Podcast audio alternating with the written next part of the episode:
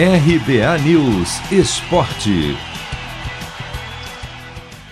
Derrota para o Flamengo acende o sinal de alerta no Palmeiras. Não só pelo placar de 3-1 em casa, que deixou o Verdão mais longe do Atlético Mineiro, líder do Brasileirão, mas também porque mesmo com tempo para treinar, o time parece ter piorado.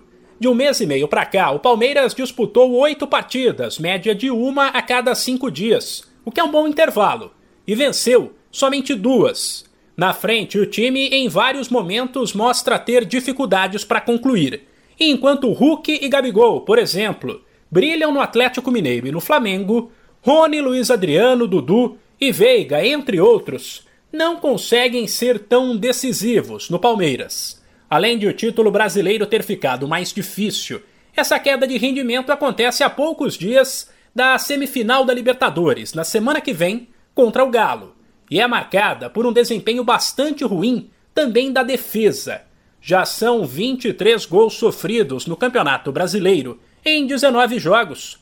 Para se ter uma ideia, dos 4 times da zona de rebaixamento, apenas um, a lanterna Chapecoense, foi vazado mais vezes que o Verdão. Até o técnico Abel Ferreira admitiu preocupação com o setor defensivo, apesar de garantir que o Palmeiras vai brigar por títulos. E é uma análise que nós já temos vindo a fazer e vamos fazer tudo para melhorar, mas vamos olhar para os erros que cometemos e, como vou voltar aqui a referir, há muita margem para nós continuarmos a crescer individualmente e coletivamente e prepararmos, porque estamos a 7 pontos do líder, isto é uma maratona, as nossas ambições, os nossos objetivos são exatamente os mesmos naquilo que tem a ver com o Brasileirão, vamos lutar pelo título, isso é ponto assente, com mais dificuldade, com menos dificuldade, e temos ainda a Libertadores, temos ainda uma palavra a dizer. No geral, a defesa do Palmeiras tem cometido erros individuais e coletivos dos mais variados tipos. Contra o Flamengo, por exemplo, no primeiro e no terceiro gols, o setor não marcou ou deu espaço demais para Michael. No segundo, Pedro subiu com os 2 zagueiros, Luan e Gustavo Gomes, e ainda assim ganhou de cabeça. Para Abel Ferreira, é preciso olhar os detalhes de cada gol sofrido para entender o que melhorar. Eu acrescentaria, como é que nós estamos a sofrer golo? Nós vimos como é que sofremos o 1-1, é falta de que a organização, é falta dos jogadores, da agressividade dos jogadores, é falta de tática,